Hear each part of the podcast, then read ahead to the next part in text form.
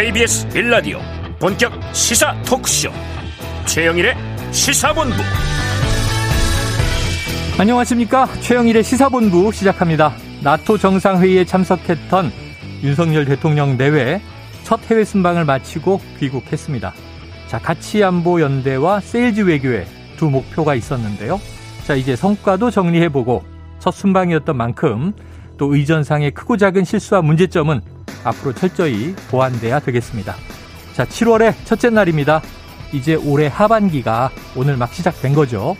그런데 전기, 가스 요금 등 공공요금이 인상됐습니다. 자, 유류세 인하도 오늘부터 적용이 됩니다. 고물가, 고금리, 고환율 3고 시대인데요.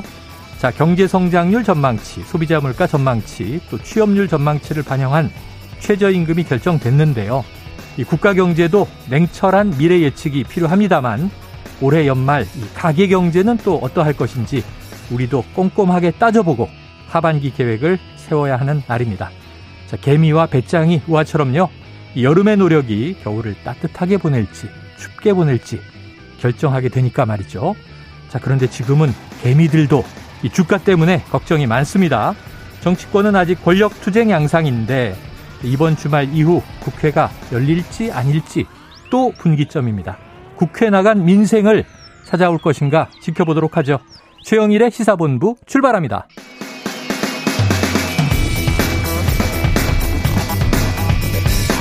네, 1부에서는요, 오늘의 핵심 뉴스를 한입에 정리해드리는 한입뉴스 만나시고요. 2부 10분 인터뷰, 나토 순방의 성과와 과제를 전문가와 짚어보겠습니다. 이어서 시사 랭킹쇼, 금요 top10 준비되어 있고요. 자, 한 입에 쏙 들어가는 뉴스와 찰떡궁합, 디저트송 신청 기다리고 있으니까요. 오늘 뉴스에 어울리는 노래가 있으면 문자 샵 9730으로 자유롭게 보내주시기 바랍니다. 오늘의 디저트송 선정되신 분께는 치킨 쿠폰을 보내드립니다. 짧은 문자 50원, 긴 문자는 100원입니다.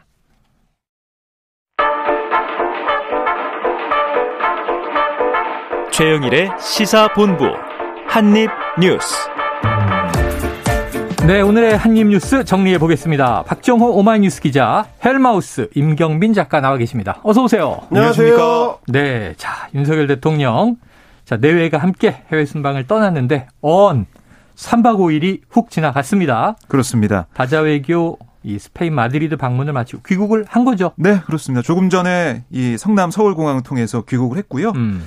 그 자리에는 이상민 행안부 장관 음. 그리고 이준석 국민의힘 대표가 있었고 네네. 김대기 대통령 비서실장, 김성한 국가안보실장, 이진복 정무수석이 나와서 대기하고 있다가 아, 이 대통령 내외와 악수를 하면서 환영을 했습니다. 말씀하신 것처럼 이번 3박 5일 동안 스페인 마드리드 현지에 머물면서 16개 외교 일정을 소화했다라고 대통령실에서 설명을 했는데요. 특히 이번 처음으로 이 동맹국 파트너국 정상회의에서 3분 연설을 했고 음. 한미일 삼국 정상회담 또 아시아 태평양 파트너 4개국 정상회의를 가졌고 여기서 윤 대통령이 북한 비핵화에 대한 국제사회의 관심과 지지를 당부하고 또 한미일의 강력한 삼각 공조를 과시했다라고 대통령실은 평가를 내놓고 있습니다. 네. 그리고 뭐 양자 회담도 진행을 했었는데 뭐 호주, 네덜란드, 프랑스, 폴란드, 덴마크, 캐나다, 체코, 영국 정상들과 양자 회담 했는데 아, 이 회담을 통해서 경제적으로 또 세일즈 외교 어, 이걸 통해서 국익에 도움이 되는 일이 많았다라고 대통령실이 설명을 했습니다. 네. 자, 처음에 이제 핀란드 대통령하고 네. 정상회담이 한번 좀 엇박자가 났죠. 네. 복잡한 일정 때문에 이제 취소가 됐고. 그리고 이제 나토를 간 건데 나토 사무총장 면담이 요게 또 취소되면서 좀 이 일정 관리가 어떻게 되는 건가 음. 했는데 결국 사무총장 면담은 했죠. 네, 어, 음. 어제죠. 이제 30일 오후에 어, 현지에서 이제 면담을 음. 가졌고요. 사실 뭐 면담 자체, 그러니까 핀란드 같은 경우도 뭐 대통령이 참석하긴 했지만 실권은 이제 총리가 네, 쥐고 있는 네. 나라기 때문에 뭐 핀란드 대통령을 만났느냐 못 만나느냐가 외교 성과에 있어서 결정적인 차이를 음. 내고 이런 자리는 아니긴 합니다. 다자회담이라는 네. 것 자체가. 근데 다만 이번 첫 그 윤석열 대통령의 다자회담 이후에 우리 외교 당국이나 어, 안보 당국이나 이런 데서 좀 면밀하게 자기 반성을 해봐야 될 지점은 음. 충분히 준비를 한 상태에서 대통령을 국제 무대에 어, 데뷔를 시켰는지 참모들이 좀 반성을 해봐야 되는 대목인 네네. 것 같아요. 뭐 여러 이제 지적을 받았습니다만 핀란드 대통령이나 혹은 나토 사무총장하고의 그 면담 계획을 잡을 때 음. 하필이면 튀르키예하고의 그 나토 어, 가입 여부, 핀라, 음. 핀란드, 스웨덴의 가입 여부를 어 되게 다투는 회의 아, 직후에 달아놓으면 음. 그거는 일정상 밀릴 수밖에 없는 구조로 돼 있는 건데 음. 왜 그런 것들을 고려해서 잡지 않았느냐? 혹은 이제 뭐 사개국 정상회담 같은 경우도 아시아 태평양에서 초대받은 이제 어 초청 국가들끼리의 사개국 회담 같은 경우도 가기 전에는 이게 확정이 됐느냐 안 됐느냐 하는 얘기들을 가지고 이제 혼란을 초래했고요. 결국 음. 이제 회담을 하긴 했지만 그리고 취소된 일정들도 또 몇몇 나왔습니다. 그런 걸 보면 일정을 좀 정확하게 조율한 상태에서 음. 정리된 상태에서 우리 대통령이 마음껏 외교를 펼칠 수 있는 이 장을 만들어 줘야 되는데 실무적인 접근은 다 외교안보 실무 당국 입장에서 다 정리를 한 상태로 보내야 되거든요. 네. 그런 부분에 대해서는 좀 반성할 지점이 많이 남은 회의가 아니었나 그렇게 생각이 예. 듭니다. 예. 첫 번째 이제 해외 경험을 이제 대통령이 한 거니까 앞으로 이제 이번에 나타난 문제점들은 의전 또 이제 그 외교 안보 분야 여러 가지 만남들의 조율에 있어서 앞으로는 좀 더 엄중을 기하지 않겠나 음. 기대를 해보고요. 음. 자, 이것은 저희가 2부 10분 인터뷰에서 이 전문가와 함께 나토 정상회의에 어, 성과와 과제 좀 치열하게 분석해 보도록 하겠습니다. 자, 그런데 정작 화제가 되는 것은 주로 김건희 여사 행보와 사진 뭐 이런 것들이에요. 네. 자, 마지막 일정은 한국의 식료품점 방문이었다. 이건 이제 어떤 뉴스입니까?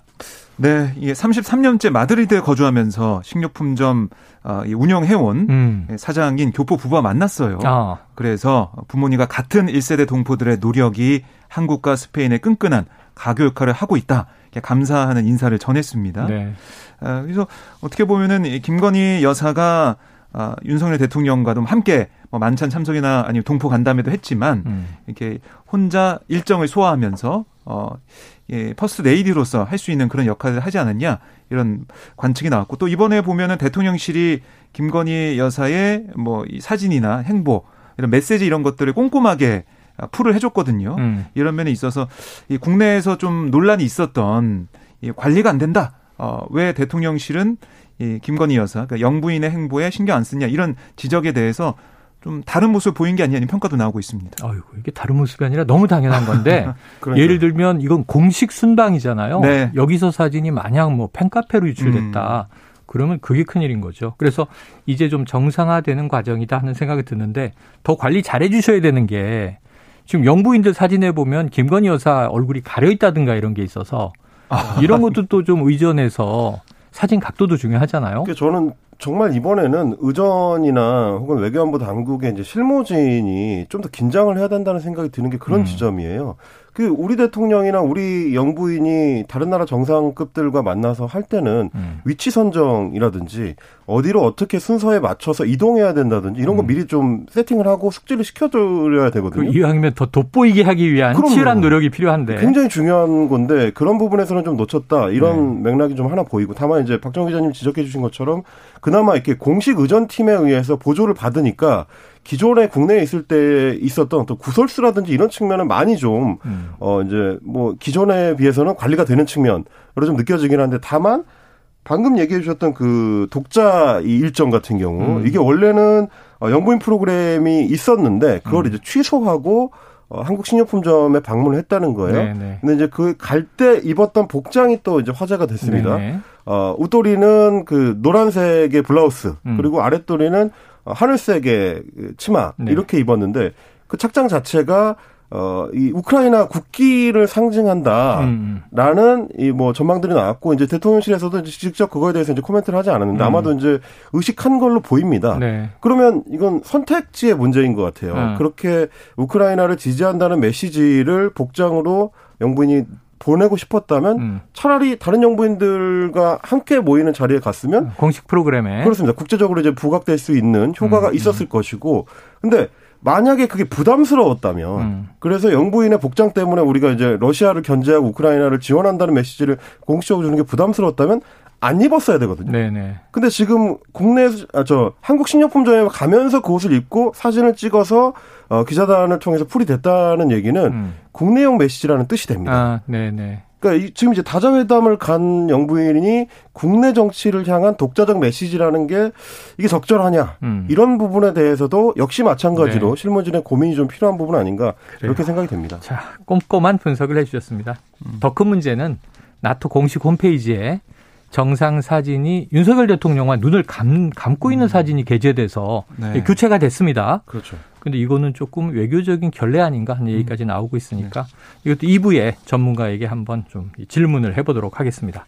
자, 국내 음. 정치. 근데 대통령은 지금 이 일주일 동안 해외 순방 나가 있는데 이 지금 여야가 국회도 못 열고 있고 말이죠. 지금 민주당 원래는 오늘 본회의를 소집하는 신청을 냈었는데 네. 이게 다음 주로 미뤄졌다고요? 그렇습니다. 어제 오후에 민주당이 의원총회를 했어요. 거기서 어떻게 전략을 짜서 대응할지 음. 논의했는데 말씀하신 것처럼 오늘 이제 국회를 열어서 또 국회의장단 구성까지 할 수 있다. 네. 이런 얘기까지 있었어요. 물론 의총에서도 그런 주장이 나왔지만 아, 또 다른 의원들은 아, 지금 주말 동안 더 논의해보자. 네네. 이런 의견이 좀 많이 나왔다고 해요. 그리고 이제 김진표 어, 국회의장 내정자라고 해야 되나요? 네. 국회의장 진 이렇게 불러야 사실상 선출이 됐는데 네네. 지금 이제 공식 절차를 그렇습니다. 국회에서 못 밟고 있는 거죠. 네, 그 절차가 남아 있죠. 사실상 국회의장으로. 네. 네.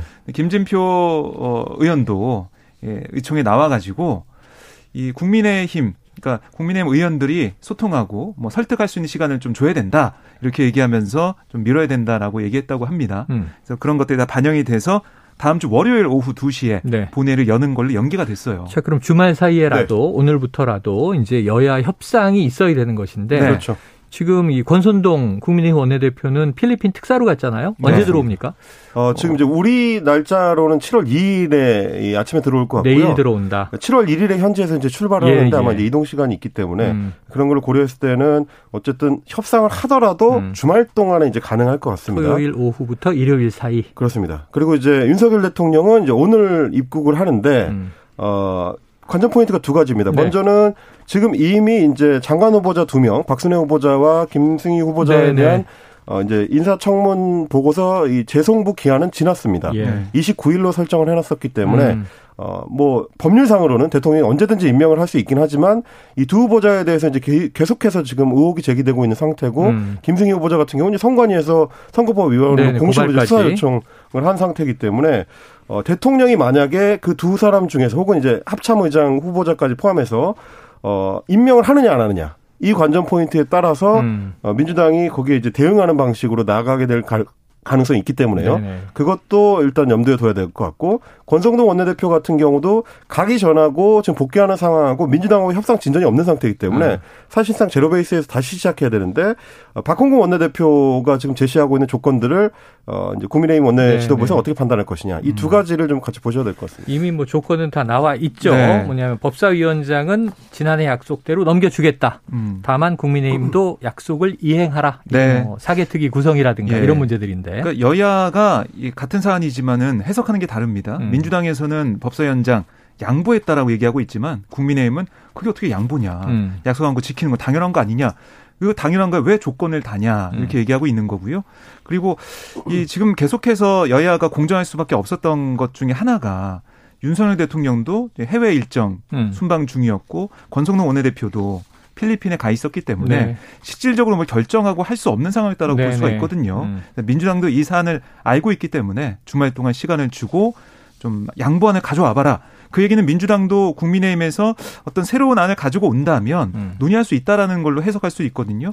물론 그게 어떤 세 가지 조건이 아니고 또 새로운 네. 다른 양보를 더 해야 된다 이렇게도 볼 수가 있지만 어, 어떻게 보면은 좀 더 아, 협상을 통해서 타협할 수 있는 지점도 있을 음. 거다라는 민주당이 예. 한편 생각하는 부분이 있기 때문에 국민의힘이 주말 동안 어느 정도의 안을 좀 가지고 민주당을 만나느냐 좀 중요해 보입니다. 자, 지금 박홍근 민주당 원내대표는요. 식물국회냐 민생국회냐 선택은 국민의힘에 달려 있다. 이렇게 압박을 했는데 자, 성일종 국민의힘 의원은 이 야당이 본회의 날짜를 1일로 하기로 했다가 4일로 며칠 미룬다고 불법이 합법이 되는 것은 아니다. 이게 강경기류예요. 네. 주말 사이에 이게 아까 말씀하신 협상의 물꼬가 트일지 아, 쉽지는 않아 보이는데 지켜보도록 하고요. 자, 지금 시간이 막 쭉쭉 흐릅니다. 일주일 동안 이제 해외 순방도 다 지났다고 말씀드렸는데 자, 돌아온 윤석열 대통령. 그런데 이게 배웅은 못 나갔는데 마중은 네. 나간 지금 이준석 당대표 지금 당장 윤리위가 다음 주로 또 닥쳐왔네요. 그렇습니다. 7일로 예정이 돼 있죠. 근데 뭐 어제 저희가 전해드렸지만 박성민 이 비서실장이 음. 어, 사임을 하면서 일신상의로 사임을 했어요. 근데 여론에서 언론에서 해석하기로는 이거 윤석열 대통령과 이준석 대표의 가교가 끊겼다. 음. 왜냐하면 이준석 대표가 본인의 입으로 윤석열 대통령과 자신의 가교 역할을 할 거다. 당의 네. 가교 역할을 할 거다라고 박성민 비서실장 임명을 얘기했었거든요. 근데 사임을 해버렸으니까 어 그걸 그대로 대입해 보면 가교가 끊긴 거예요. 다리가 없는 거예요. 이 가운데 어떻게 아 윤심의 아, 이준석 대표가 호심할 호소할 수 있을까 이게 좀 관건인데 오늘 이 오전까지만 해도 이준석 대표가 공항으로 나간다는 얘기는 없었습니다. 음. 사실은. 그런데 보도에 따르면은 윤석 대표가 대통령실에 연락을 해가지고 아침에 연락해서 나가겠다. 음. 그래서 그 얘기가 나와서 마중을 간 게 된 게 아니냐. 결국에는 윤심에 좀 호소하기 위해서 나간 게 아니냐 이런 해석도 나오고 있거든요. 네.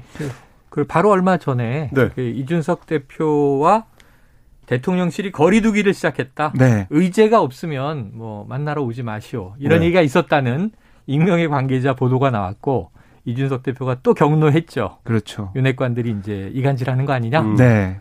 음. 근데 이제 오늘 성남 서울공항에 이제 마중을 나가는 것만 하더라도 네. 이준석 대표 입장에서는 뭐 기존 입장에서 일종의 이제 양보를 한 셈입니다. 어. 지난번에 이제 환송을 할 때는 그때 이제 우리 대통령 그런 허례허식을 어, 이 타파하고자 하기 때문에 음. 어, 거기에 나가는 게 이제 중요한 건 아니다. 이제 이런 식의 입장이었거든요. 네네. 네, 오늘 이제 돌아오는 자리에 나간다는 거는 네. 그 며칠 사이에 이준석 대표의 입장이 다소 달라졌다.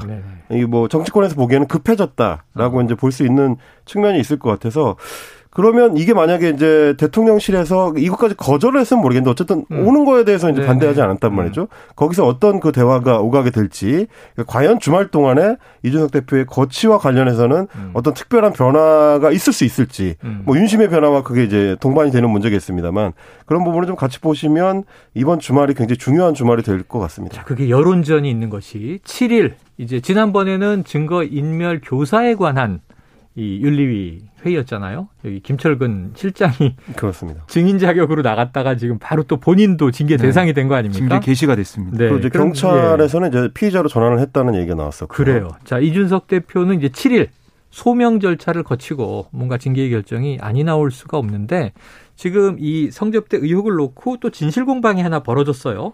이 김성진이라는 인물은 그 관련 사업자로 알려져 있죠. 네. 시계 공방이 뭡니까? 아, 그러니까 이게 김성진 아이카스트 대표가 음. 지금 서울 구치소에 있어요. 아. 그래서 사실 본인이 얘기할 수 없습니다. 음. 아, 그런 상황이 안 되지만 김소연 변호사 그 법률 음. 대리인이거든요. 음. 그래서 접견을 가서 만나고 나오면서 관련된 얘기를 취재진한테 하고 있는 거거든요. 음. 아니 페이스북에 글을 올리고 있습니다. 여기서 이 박근혜 시계를 김성진 대표가 좀 얻고 싶다, 갖고 싶다. 그렇게 얘기를 했다는 거죠. 네네네. 그래서 어, 이 시계에 대해서 이준석 대표한테 좀 받고 싶다 얘기를 했다는 거고 어. 이준석 대표가 결국 구해 왔다는 거예요. 네네. 근데 그때 구해 올 때 성접대가 있었다. 라는 어. 게 김성진 대표의 주장이죠. 예, 예. 그래서 결국 박근혜 시계도 받았고 그리고 이제 어제 같은 경우는 경찰 접견 조사가 구치소에 있었습니다. 음. 김소연 변호사가 또 배석을 했었는데 거기서는 어, 2013년부터 2016년까지 20번 어, 이상 접대가 있었다. 음. 그리고 2013년 7월과 8월에 성접대가 있었다. 어, 이게 알선 수재죄에 연결되는 거다. 뭐 음. 이렇게 얘기가 좀 나온 거예요. 네. 그래서 여기에 대한 이준석 대표의 입장은 아니 박근혜 씨께 나는 준 적이 없다라는 어. 얘기를 한 거고요. 또 이 박근혜 대통령을 좀 만나게 좀 해달라라고 하면서 김성진 대표가 음. 아, 그런 성상남을 했다 이런 음. 주장에 대해서는 여러 가지 청탁을 했다는 얘기군요. 네. 그래서 이제 박근혜 이 대통령을 뭐 소개하는 그 매개체로 뭐 기업인도 언급이 되고 정치인도 언급이 됐는데 그럼 누구냐? 음. 누구 얘기하는 거냐? 대라라고 얘기하면서 사실 무근이다 또 반박을 네. 하고 있습니다. 아이고, 예, 어쨌든 징계를 둘러싸고 진실 공방이 복잡합니다. 이준석 대표 얘기가 이게 참 묘한 게 2013년 6월에 박근혜 이 대통령 청와대에서는 우리 시계 제작 안 한다. 네. 근데 7월에 이 김성진이라는 인물이 박근혜 시계를 구해달라. 네. 8월에 박근혜 대통령 시계가 다시 제작이 됩니다. 그렇습니다. 시점이 묘해서 그런 시계는 없었다 당시에. 그리고 이제 사실 네. 이런 식의 어떤 구체성 공방으로 흐르게 되면 네. 이준석 대표 입장에서는 이제 방어를 해야 되는 그렇지, 상황이라서 그렇죠. 공격이 막 들어오니까 훨씬 좀 까다로운 입장이긴 해요. 음. 어제만 하더라도 이제 김소연 변호사가 얘기하기로는 뭐 20여 차례 이상의 접대를 하는 동안에 음. 일정표라든지 뭐 카드 사용 내역이라든지 이런 증거들을 이제 갖고 있다라고 네네. 주장을 하고 있는 거라서 어. 그러면 이제 이준석 대표 입장에서는 그 내용을 알 수 없는 상황에서 어. 이거에 대한 이제 방어를 해야 되는 거고 뭐 시계 박근혜 시계와 관련된 것만 하더라도 이준석 대표는 네. 시계 일련 번호 다 적혀 있으니까 어. 누가 누구한테 전달했는지 알 수 있으니까 그거 까자 뭐 어. 이런 식으로 얘기하지만 저도 그 관련해 가지고 청와대 그 총무 쪽에 일했던 분들한테 좀 물어봤는데 네네. 그거를 일련 번호라는 건 이제 공장에서 시계를 찍어낼 때 박아 놓는 거라서 어. 어, 있기는 있는데 아, 모든 제품은 일련 번호가 그렇죠. 있죠. 근데 그게 누구한테 전달됐는지를 증거로 네, 할 수는 네. 없다. 왜냐하면 포장돼서 나오기 때문에 맞아요. 뜯어서 주는 건 아니라서 근데 그런 맥락이 있어서 이게 과연 확인이 가능한 논쟁인가? 네. 싶은 부분도 있는 거고 그러면 음. 이제 국민의힘 윤리위 같은 경우는 확인이 아직 안 된 상태의 이 사안을 가지고 징계 여부를 논의해야 되는 거라서 네. 이준석 대표 입장에서도 앞으로 긴 싸움이 되지 않을까 싶긴 합니다. 네. 심지어 뭐 인기 있는 대통령 시계는 또 인기 있는 시기에 인터넷 중고 거래 사이트에서 사고 팔리기도 하고 그랬으니까 말이죠. 네. 알 수가 없죠. 자, 알겠습니다. 지금 12시 41분 넘긴 시간입니다. 금요일 교통 상황을 좀 알아보고 가겠습니다. 교통정보센터의 김민희 리포터 나와주세요. 네, 서울 시내에 어제 많은 비가 내리면서 통제됐던 도로들은 대부분 통행을 재개했습니다. 조금 전까지도 통제됐었던 잠수교 역시 한강 수위가 많이 낮아지면서 조금 전 12시 25분부터 통행을 재개한 만큼 이용에 참고하시기 바랍니다. 동아 면세점 앞에서 출발한 집회 인원들은 현재 숭례문 오거리를 지나 세종대로 서울역 방면으로 하위 두 개 차로를 이용해 행진하고 있습니다. 주변 도로가 많이 혼잡한 만큼 주의해서 지나셔야겠습니다. 역시 삼각지역에서 출발한 집회 참가자들도 행진을 시작하면서 부근이 많이 혼잡한데요. 먼 곳에서 우회해서 지나시기 바랍니다. 강변북로 구리 쪽으로 동호대교 부근 4차로에는 고장난 차가 서 있는 만큼 원효대교부터 더딘 흐름 이어지고 있습니다. 고속도로에서도 돌발 구간이 많은데요. 평택 제천고속도로 제천 쪽으로 금광 1터널 부근 2차로에서는 고장난 화물차를 처리하고 있습니다. 이 여파바다 남한성 일대 6km 구간에서 정체 심합니다. 경부고속도로 부산 쪽으로는 잠원부터 서초 사이와 또 신갈분기점에서 수원 사이로 정체고요. 이후 대전 일대로는 작업 여파바다 차량들 더디게 지납니다. KBS 교통정보센터였습니다.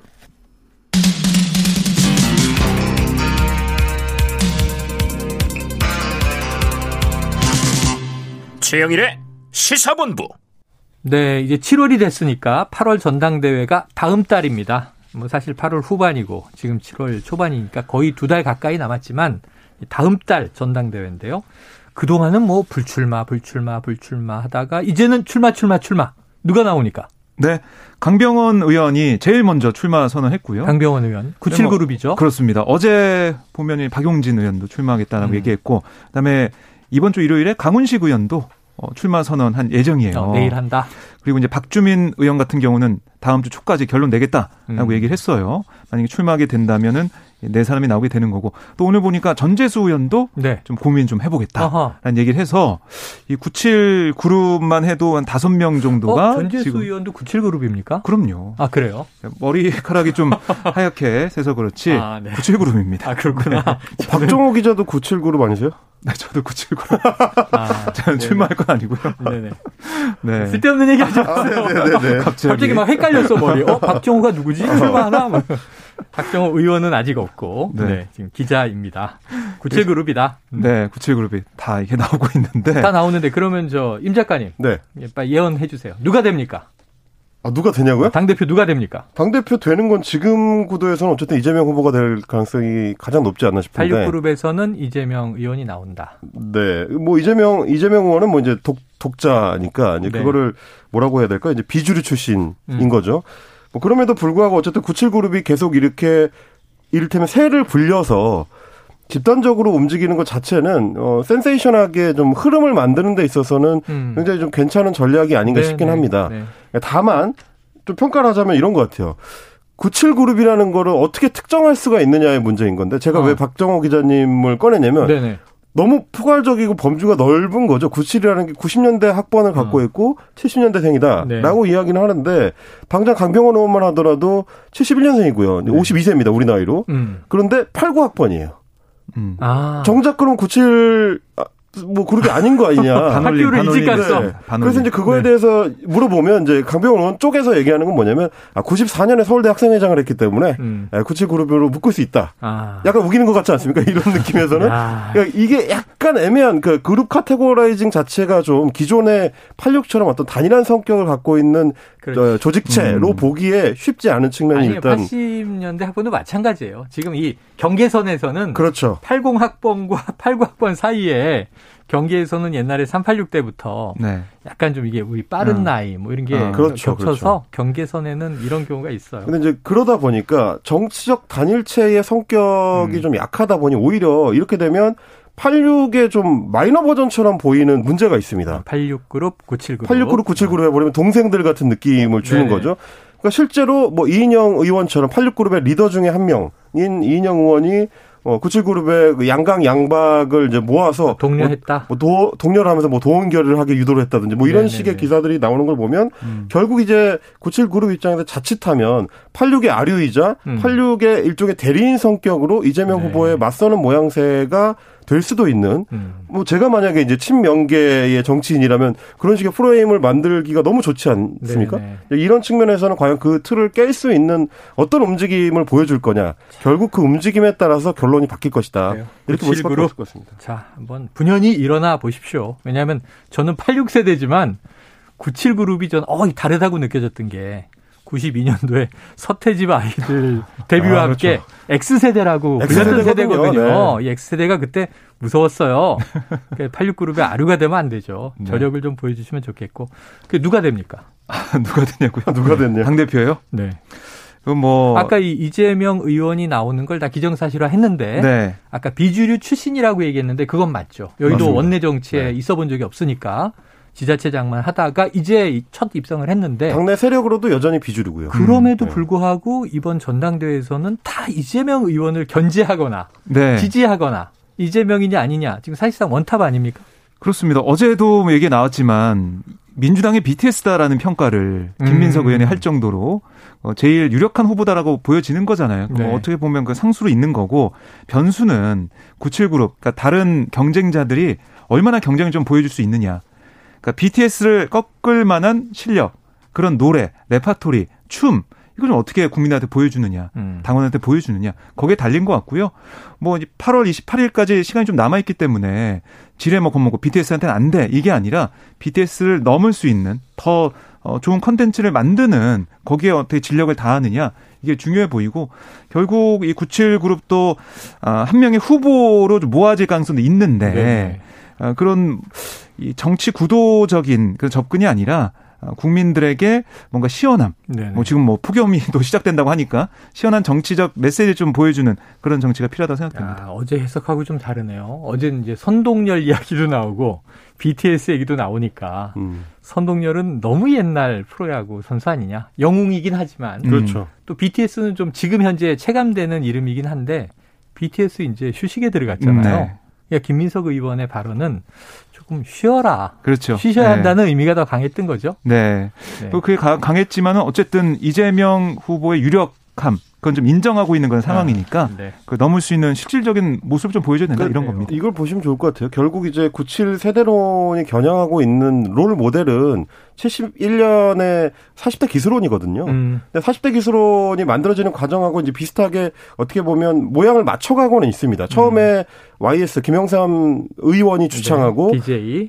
DJ 김대중 의원을 설득하고 아. 마지막에 이철승 의원을 이제 붙여서 그래요, 그래요. 40대 기술을 완성하는 건데 지금도 이제 한 사람씩 한 사람씩 보태서 음. 모양새를 맞추려고 하거든요. 근데 그때는 제가 지금 예, 거론하고 있는 그 정치인들의 어떤 상징성, 아. 그리고 그들이 주창했었던 어떤 가치, 네. 뭐 이런 것들이 선명했기 때문에 사람들이 모였는데, 97그룹이 아직까지 그 정도를 보여주고 있지는 못하기 때문에, 아. 박정 기자님 지적하신 것처럼 춤과 노래와 뭐 이런 가사나 이런 것들이 추가적으로 붙어줘야 바람이 일어날 수 있다. 안타깝습니다. 이게 물리적 나이가 중요한 건 아니지만, 40대 기술은 70년대 초반 얘기를 하시는데, 근데 50대입니다, 지금. 이미 지금 50대인데, 네. 이게 과연 젊어진 것이냐. 음. 이 준석 대표도 나름 이제 상당히 코너에 몰려 있는 상황이긴 하지만 네. 굳이 이제 어떤 그 청년 정치를 비교한다면 민주당은 너무 좀 노쇠한 거 아니냐 이 비판을 못 벗어나고 음. 있어요. 97그룹으로 교체가 돼도 못 벗어나요. 그렇습니다. 그러다 보니까 박지원 전 위원장 나오느냐 이런 얘기 나오는데 지금 무슨 저 SNS 메시지가 계속 나오죠? 네, 지금 박지원 위원장이 전 위원장이 예, 어, 현안에 대해서 계속 글을 좀 올리고 있는 상황인데요. 이번에 완도에서 숨진 채 발견된 조윤아 양 가족의 음. 죽음에 대해서도 정치권 책임에 대해 얘기를 했어요. 네. 그러니까 이 부모가 극단적 선택을 했고 열살 아이는 부모 손에 이끌려 죽음을 맞았다.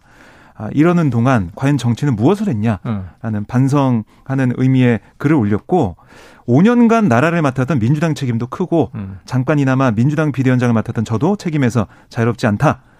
아, 우리에게 필요한 정치는 개파와 권력을 앞세운 정치 투쟁이 아니라 생활고로 힘들어하고 죽어가는 서민과 청년들을 위한 민생 투쟁이다. 음. 강조했습니다. 아, 근데 이제 이 메시지가 나오니까 또 당내에서는 비판적인 얘기도 나오고 있는데요. 음.